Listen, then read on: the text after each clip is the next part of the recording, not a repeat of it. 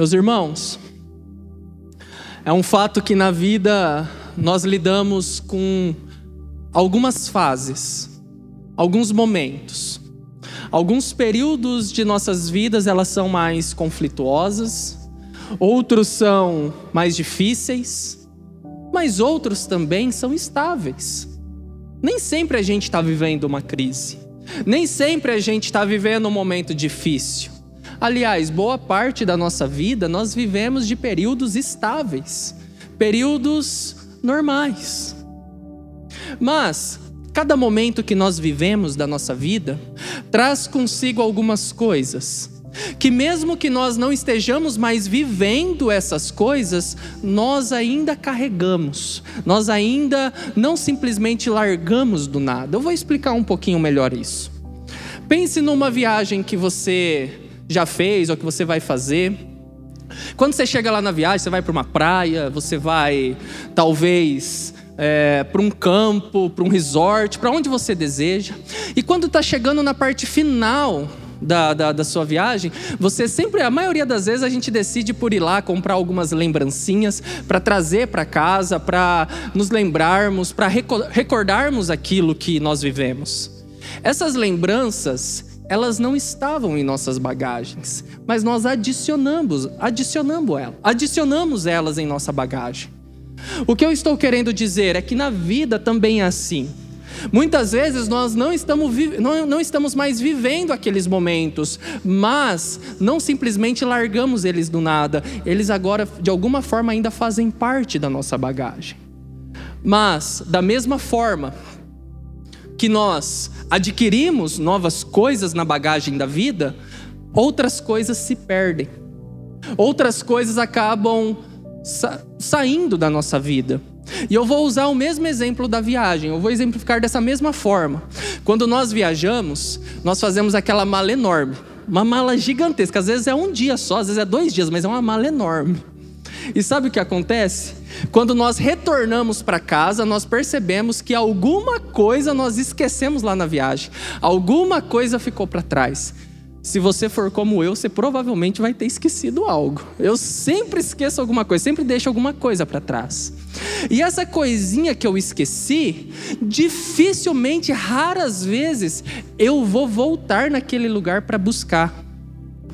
Na hora que eu chego em casa, eu percebi que eu esqueci falar: ah, não, agora vai ficar lá mesmo, não quero nem saber. Onde já se viu eu voltar para buscar aquilo?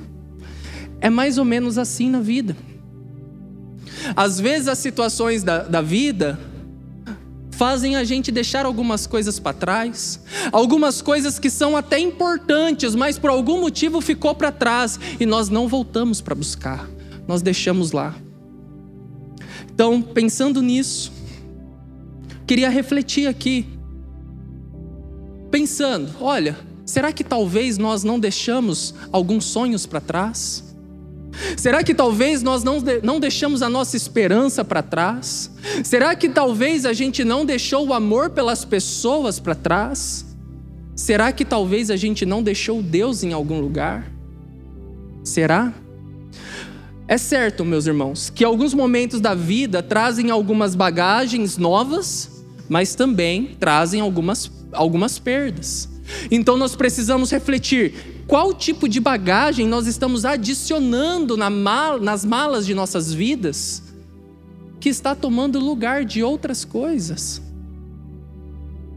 Qual tipo de bagagem nós estamos deixando para trás, nós estamos se esquecendo que nós não deveríamos esquecer. Por isso, hoje eu quero abordar um texto que está lá no Evangelho de João, no capítulo 4 vai, ele vai tratar sobre uma mulher. E nós vamos refletir então sobre três perguntas de Deus para nós. Para, para nós. E nessa viagem, nessa, nessa passagem, diz lá que Jesus e seus discípulos estavam viajando. Eles estavam chegando já na cidade de Sicar, em Samaria. Lá então Jesus ele encontra um poço. Nesse poço ele encontra uma mulher samaritana e começa a dialogar com essa mulher. Essa mulher ela já estava enfrentando alguns problemas em sua vida, alguns problemas que já fizeram ela talvez substituir algumas bagagens que não deveria de sua, da mala de sua vida. E talvez já havia se esquecido de algumas coisas que eram importantes para ela. O que fazia com que a vida dela se tornasse pesada demais. E provavelmente ela acabou deixando essas coisas para trás e acabou vivendo momentos difíceis.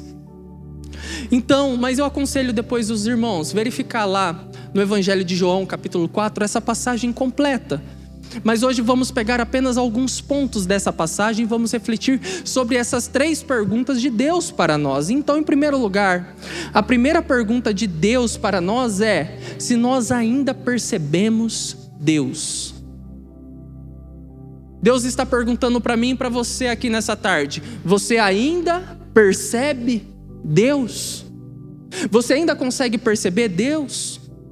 E é um fato que nos dias atuais tem um aspecto muito complicado da nossa geração que faz com que Deus passe despercebido. Esse aspecto se chama agitação.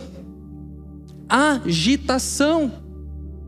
É muito verdade que isso tem uma relação muito grande com o modo de vida como nós vivemos hoje.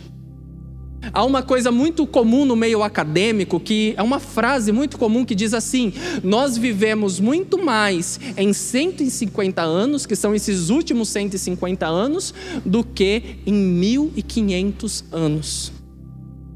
E por que eles dizem isso? Eles dizem isso porque nesse período, nesses últimos tempos, nós vimos as coisas se acelerarem de uma maneira absurda. Nós vimos, por exemplo, a industrialização sair, a industrialização passar de uma indústria a carvão a uma indústria cibernética que nós temos hoje, ou seja, passaram por, por cinco grandes fases. Nós vimos o advento da locomoção sobre rodas a motor, que é o carro. Nós vimos o homem ganhar os céus com os aviões. Nós vimos máquinas, pessoas e até mesmo um cão chegar no espaço. Nós vimos grandes guerras mundiais matarem milhares de pessoas, pelo menos duas. Nós vimos e vivemos uma guerra fria que a qualquer momento um louco pode apertar um botão e explodir o mundo todo. Nós vimos pessoas, sabe, do, numa, do outro lado de uma linha, numa outra cidade, ouvir a voz de outra pessoa e ficar espantada. Isso era o telefone. Nós vimos a comunicação entre as pessoas diminuir para milésimos de segundos a internet. Eu poderia falar inúmeras coisas que aconteceu nesses últimos 150 anos. Poderia gastar todo o meu tempo aqui. Mas a minha intenção aqui é, é apenas mostrar para você que essas grandes mudanças, em virtude desse modo como nós vivemos a vida na atualidade, nós vivemos uma agitação desenfreada que faz com que nós se esquecemos de coisas que são importantes e trocamos as bagagens que são importantes. Nós temos que tomar esse cuidado. Esse é um problema da nossa geração. E eu lamento dizer, isso vai piorar ainda com os nossos filhos e com os nossos netos. A questão aqui agora é que nós temos que refletir. Na correria do seu dia a dia, na correria do seu trabalho, na correria dos seus problemas a resolver, você tem tido tempo para perceber Jesus? Você tem tido tempo? Você tem, tipo, tem tido tempo de perceber Jesus sobre as coisas que ele tem feito em sua vida? Essa correria toda que você vive já te tomou a ponto de Jesus passar despercebido por você e por mim? Será? Eu vou usar a mesma ilustração da viagem aqui agora, meus irmãos. Na viagem, quando nós vamos viajar, as bagagens que nós levamos têm pelo menos três categorias de itens que nós colocamos dentro das nossas malas. A primeira categoria é aquilo que nós colocamos por cima na mala. Ou seja, são as coisas que nós usamos constantemente. Uma segunda categoria é aquilo que nós colocamos por baixo, que talvez seja que nós usemos. Talvez nós usemos aquilo lá. A terceira categoria é a categoria que vou levar por desencargo da consciência. Mas se eu esquecer, não faz falta. Não faz falta, não vai fazer diferença nenhuma. A pergunta que é: em qual lugar da mala de sua vida Jesus se encontra? Qual que é o lugar? Será que ele é algo que você usa constantemente, que você precisa constantemente? Será que é algo que talvez você use? Ou será que já não faz mais nem diferença para você? Por isso, como nós temos, como nós temos levado Jesus para o nosso trabalho, para nossa casa, para nossa vida, como que nós temos feito isso? E aqui eu digo: a prioridade que você dá a Jesus te influenciará a notá-lo ou não. Se eu colocar Jesus como centro da minha vida, eu vou notá-lo. Mas se eu colocar ele lá embaixo, nas coisas que talvez eu uso ou talvez nem perceba mais, eu não vou conseguir perceber Jesus em minha vida. Na história registrada em João no capítulo 4, nós temos uma mulher que já não percebia Deus há algum tempo. Mas de alguma forma Jesus ainda estava na mala dela. De alguma forma, não sei em qual categoria, mas ele estava na mala dela. Ela, por sua vez. Então Jesus ali, ele, ele chega no poço e ele fala assim para aquela mulher: Olha, me dê um pouco de água. Me dê um pouco de água. Eu preciso beber, estou com sede. Essa mulher, por sua vez, ela começa a questionar por que, que um homem samaritano falava com um homem, um homem judeu falava com uma mulher samaritana, porque aquilo era um crime naquela época, aquilo era quase inaceitável para a cultura daquela época. Mas Jesus ele continua a dizer para essa mulher: olha, na verdade, se você me conhecesse, era você quem estaria me pedindo água. Mas você não estaria me pedindo água para matar a sede física e sim a água para matar a sede da tua escravidão, a sede da tua alma, aquilo que liberta você.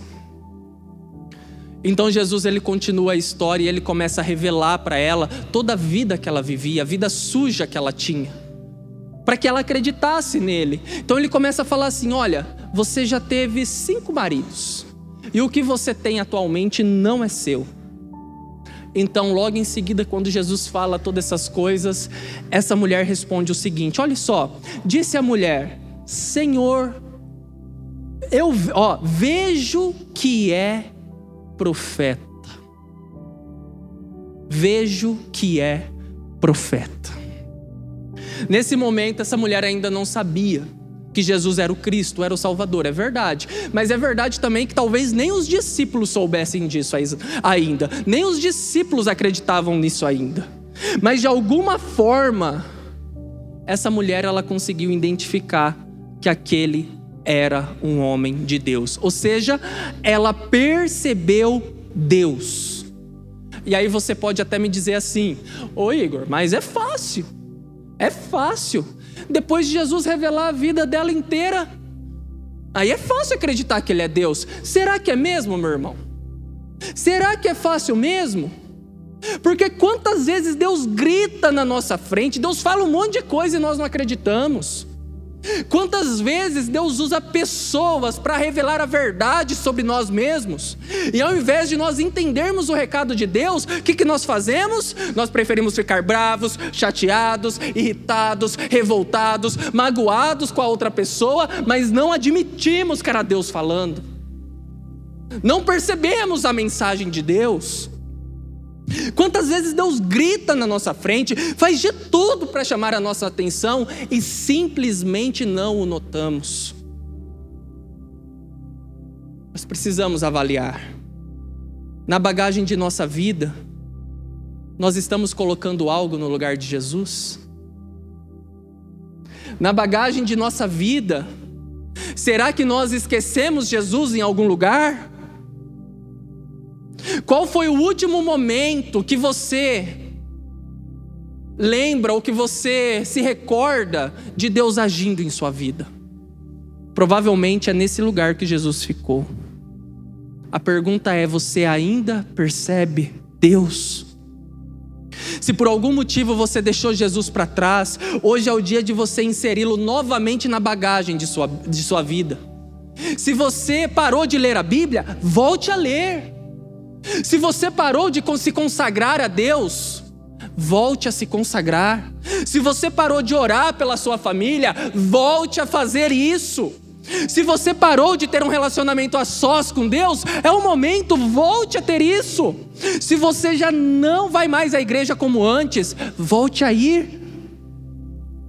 Se você não tiver mais nada em sua bagagem, mas você tiver Jesus, eu te garanto que você tem tudo que você precisa.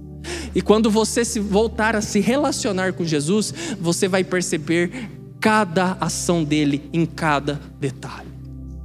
Em segundo lugar, a segunda pergunta de Deus para nós é: nós ainda acreditamos em Deus? Jesus pergunta para você: você ainda acredita em mim? Você ainda acredita em mim? Nessa parte da mensagem, o Espírito está nos conduzindo a refletir se nós ainda acreditamos em Jesus ou não, se confiamos que as promessas deles vão se cumprir em nossas vidas ou não, se ainda acreditamos que em Deus nós temos tudo o que precisamos, se ainda acreditamos que através da fé nós podemos vencer qualquer desafio. Você ainda acredita em Jesus? No ponto anterior, eu falei de um dos males da nossa geração, que é a agitação. Nesse ponto, eu vou relacionar essa questão de acreditar em Jesus com a independência, que tem sido um outro mal da nossa geração. Mas você pode até me dizer assim, ô Igor, mas ser independente é bom. É verdade, meus irmãos. Em um mundo que nós podemos confiar cada vez me menos nas pessoas, a independência se torna interessante. Eu até me recordo aqui, antigamente, para você falar com alguém, uma palavra bastava. Até eu lembro que meus pais falavam assim: olha, a minha palavra é suficiente. Eu não preciso falar mais nada. O que eu falei está falado. Hoje em dia, quem dera. Hoje em dia, para você, né, para você firmar um acordo com alguém, você precisa de um contrato, você precisa de garantias, você precisa analisar o histórico da pessoa. E isso é para algo formal, como a compra de uma casa, por exemplo. Mas isso também pode ser para algo informal, como por exemplo, você confiar que um colega de trabalho pode te ajudar. Recentemente, gente, no próprio pastoreio, eu mesmo, eu me vi sobrecarregado, eu me vi exausto. E por quê? Porque eu estava fazendo muita coisa, minha carga estava pesada demais. Mas por que eu estava fazendo muitas coisas? Porque as coisas que outras pessoas eram designadas a fazer, eu estava tomando a frente, porque eu achava que era eu que era capaz. Eu não confiava que as pessoas que, que estavam ao meu redor seriam capazes de fazer tão bem quanto eu faria. Que pensamento bobo, meu. Que pensamento bobo. Isso me trouxe um excesso, um excesso de carga que eu não era capaz de carregar, que eu não fui criado para carregar. A questão em jogo aqui é: a falta de confiança me levou a querer ser independente, a não querer depender das pessoas, querer fazer tudo sozinho. Eu não queria depender de ninguém. Nós podemos perceber isso também na, nas nossas amizades, nos nossos relacionamentos. Reparem algumas frases que, que quase todos nós muitas vezes falamos em nossas vidas, ou nós já ouvimos outras pessoas falando, que mostra essa busca por independência, de não querer depender de ninguém, de não confiar em ninguém. Olha só, as pessoas falam assim, ó, não coloca minha mão no fogo por ninguém. Eu só, só confio em mim mesmo. As pessoas falam assim, só sei que eu fiz minha parte. Não quero depender de ninguém, não. Estou fazendo a minha parte aqui, pronto e acabou. A melhor coisa que você pode me fazer é não se intrometer na minha vida. Deixa eu quieto. Eu não estou pedindo nada para você. Infelizmente, essas frases são mais comuns nos nossos dias do que nós pensamos. E elas também revelam essa nossa busca desenfreada por independência, por não depender de ninguém. O jeito e o jeito que nós levamos a vida diz muito a respeito de como nós somos com Deus. Eu fiz todo esse caminho aqui, eu expliquei todos esses exemplos da nossa busca por independência, apenas para a gente chegar na seguinte reflexão: será que o desejo de ser independente tem nos atrapalhado de acreditar em Jesus? O desejo de não depender de ninguém não tem atrapalhado a gente de depender de Deus, porque às vezes nem de Deus a gente quer depender. Por isso nós precisamos reconhecer que somos dependentes de Deus. Algo tem que ficar bem claro aqui nessa tarde, meus irmãos. A independência não é o jeito de Deus. O jeito de Deus é que nós sejamos dependentes. E de quem? Dele. Nós precisamos depender de Deus. E essa dependência também nos leva a entender que nós precisamos um dos outros. Eu preciso de vocês e vocês precisam de mim. É assim, gente. É assim. Sozinhos o nosso fardo fica pesado demais. O desejo de ser independente pode nos atrapalhar, pode nos afastar de Deus. A independência nos faz a gente se sentir autossuficiente. Sabe, sem perceber, a gente passa a acreditar mais no nosso potencial, no nosso jeito de ser e esquecemos do jeito de Deus. Nós passamos a duvidar das coisas que Deus pode fazer. Eu passo a acreditar mais no meu visível, naquilo que humanamente falando eu consigo, do que no invisível de Deus. Naquilo que Ele pode operar, nos milagres que Ele pode fazer. É nesse momento, por exemplo, que uma pessoa que só nega impostos vai dizer assim: ó, eu sou muito esperto. Sabe por quê? Porque eu consegui passar a perna no governo. Se eu não tivesse feito isso, as minhas contas não teriam fechado, eu não, não teria conseguido pagar tudo que eu tinha para pagar. Essa pessoa, ela se tornou tão confiante em si mesmo, em passar a perna no governo, que ela não percebeu que ela deixou de confiar que Deus, que Deus podia prover tudo o que ela precisava para ela fazer tudo do jeito certo. Ela passa a confiar mais nela mesma do que em Deus.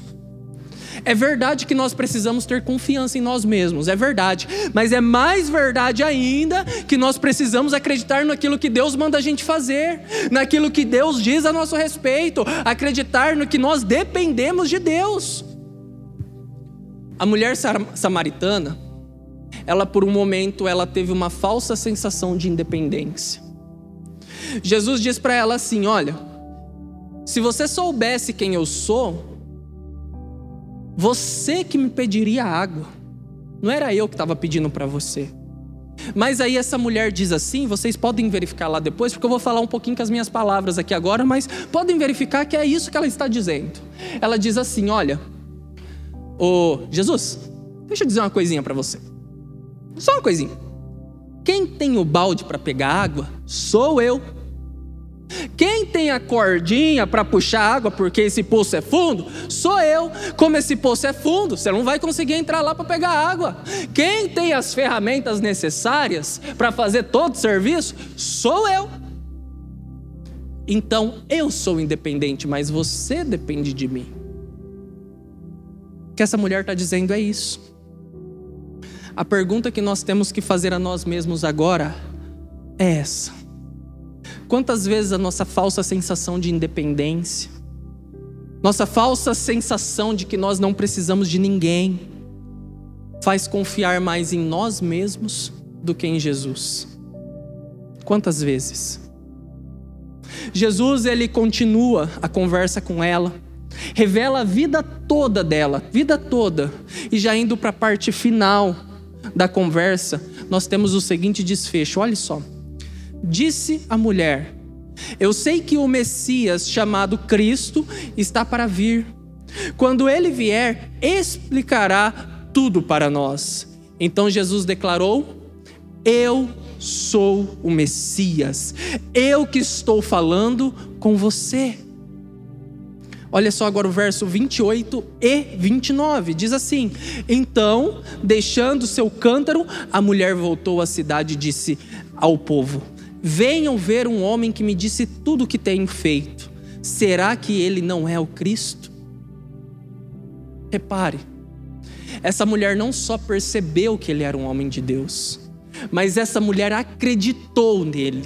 Essa mulher acreditou em Jesus e nós temos que perguntar: e nós? Nós acreditamos em Jesus?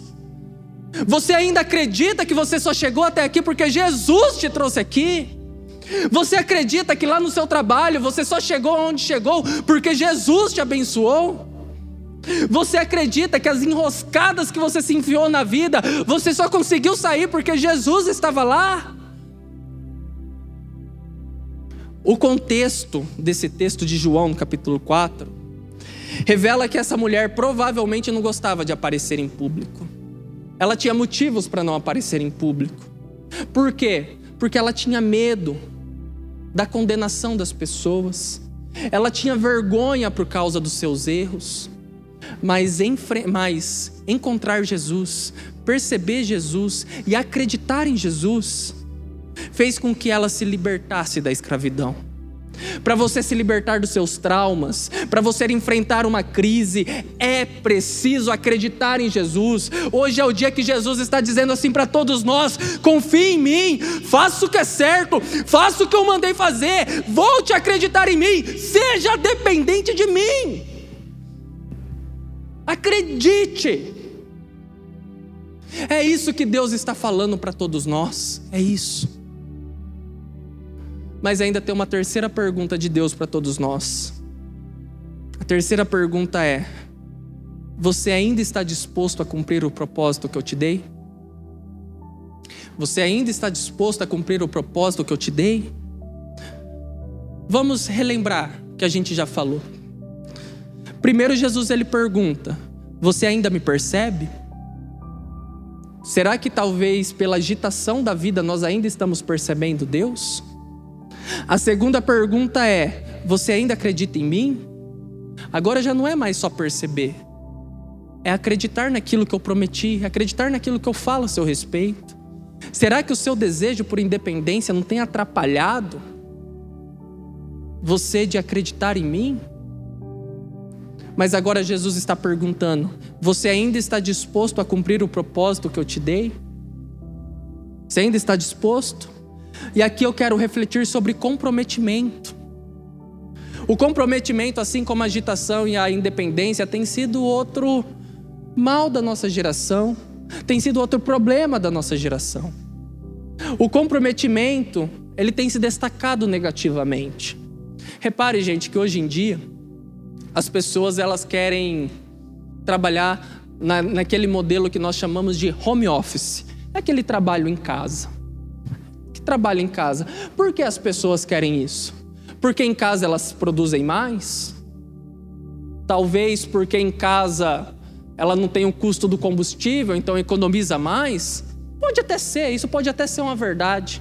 Mas a grande verdade sobre isso é que as pessoas elas não querem se comprometer, elas não querem elas não estão mais dispostas a estar lá na empresa com alguém fiscalizando, com alguém falando o que deve ou o que não deve fazer.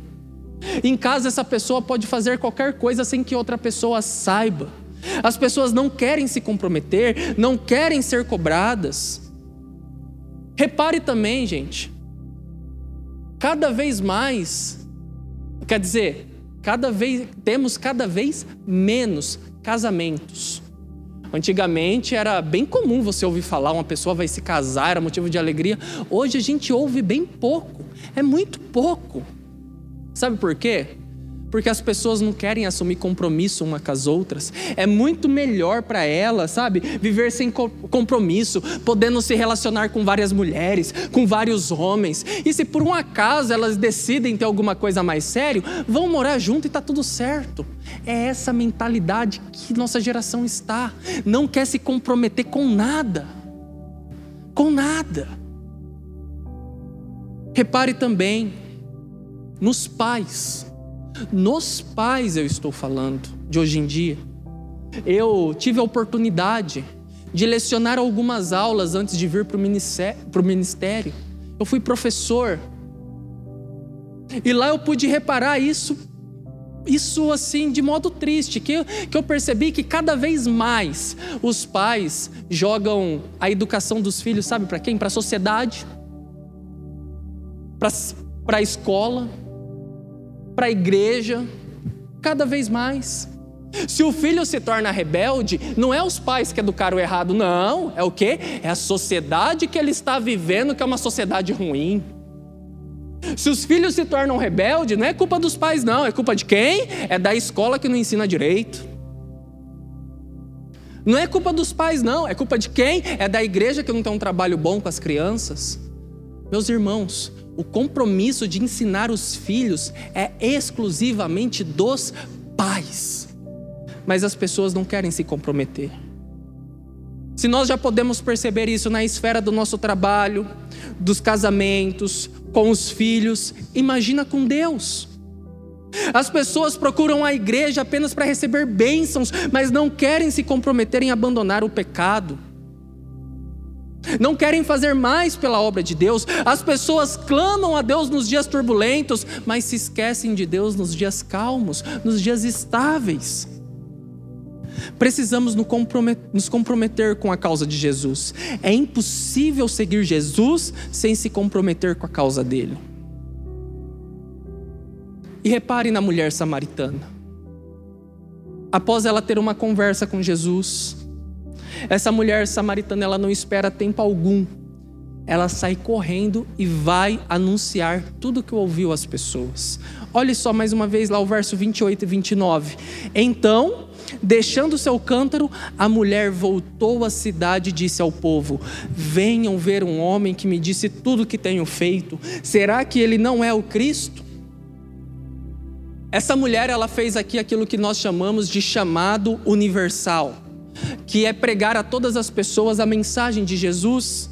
Ela foi correndo falar para todos tudo aquilo que ela viu e que ela ouviu. E desse modo ela estava cumprindo o seu chamado, estava cumprindo o seu ministério. Essa mulher ela tinha motivos, como eu já falei aqui, para não falar com aquelas pessoas. Ela tinha o motivo da vergonha da pessoa que ela havia se tornado, ela viu o motivo da rejeição que provavelmente ela receberia, mas mesmo assim ela foi falar com as pessoas sobre Jesus. Agora nós temos que refletir sobre uma última questão para a gente finalizar essa mensagem de hoje. Será que nós estamos dispostos a cumprir o nosso propósito na terra, custe o que custar? Será? E se o propósito custar a vergonha? Custar a sua vergonha? E se o teu propósito custar os seus medos? E se o teu propósito custar o teu dinheiro? Custar a tua reputação? Custar a tua estabilidade? Custar o seu trabalho? Se o teu propósito custar romper com certas práticas, você ainda tem disposição para cumprir o propósito que Deus te deu? Qual é o propósito que Deus te deu, meu irmão? Vai lá, acredita. Deus está ansioso esperando você para que você faça isso. Não perca o propósito que Deus te deu de vista. Não perca.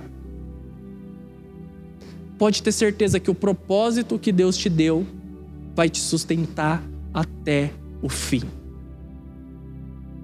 Gente, irmãos, não deixe as situações da vida fazer Jesus passar despercebido por você. Não deixe as circunstâncias fazer você deixar de acreditar em Deus. Não deixe que o comodismo apague a disposição que você tem em cumprir o propósito que Deus te deu. Eu quero orar pelos irmãos. Senhor Jesus,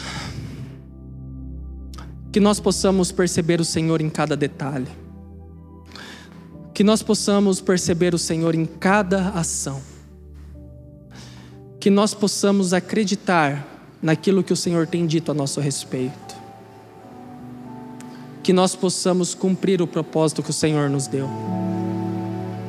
Talvez há algumas pessoas aqui, ó Pai, que perderam o Senhor de vista. Talvez outras, por algum motivo, não estavam mais acreditando no Senhor. Talvez ainda, algumas acabou deixando o seu propósito para trás. Senhor, eu oro por essas pessoas. Se você sentiu que você precisa ou perceber, ou acreditar, ou cumprir o seu propósito, coloque a mão sobre o seu coração. Eu quero orar por sua vida. Aleluia. Veja algumas pessoas. Deus, tem misericórdia de nós. Ouve-nos mais uma, mais uma vez a nós, ó Pai. Eu oro por cada pessoa que colocou a mão no coração por cada pessoa que entendeu, ó Pai, que precisa de Ti, que precisa te perceber, que precisa acreditar no Senhor, que precisa cumprir aquilo que o Senhor tem colocado no coração delas. Oh, Senhor, por nós mesmos nós não conseguimos, mas com a ajuda do Senhor nós podemos ir até o fim e chegar aos céus. Nos ajude, ó Pai, em nome de Jesus. Se coloque de pé e vamos cantar essa canção.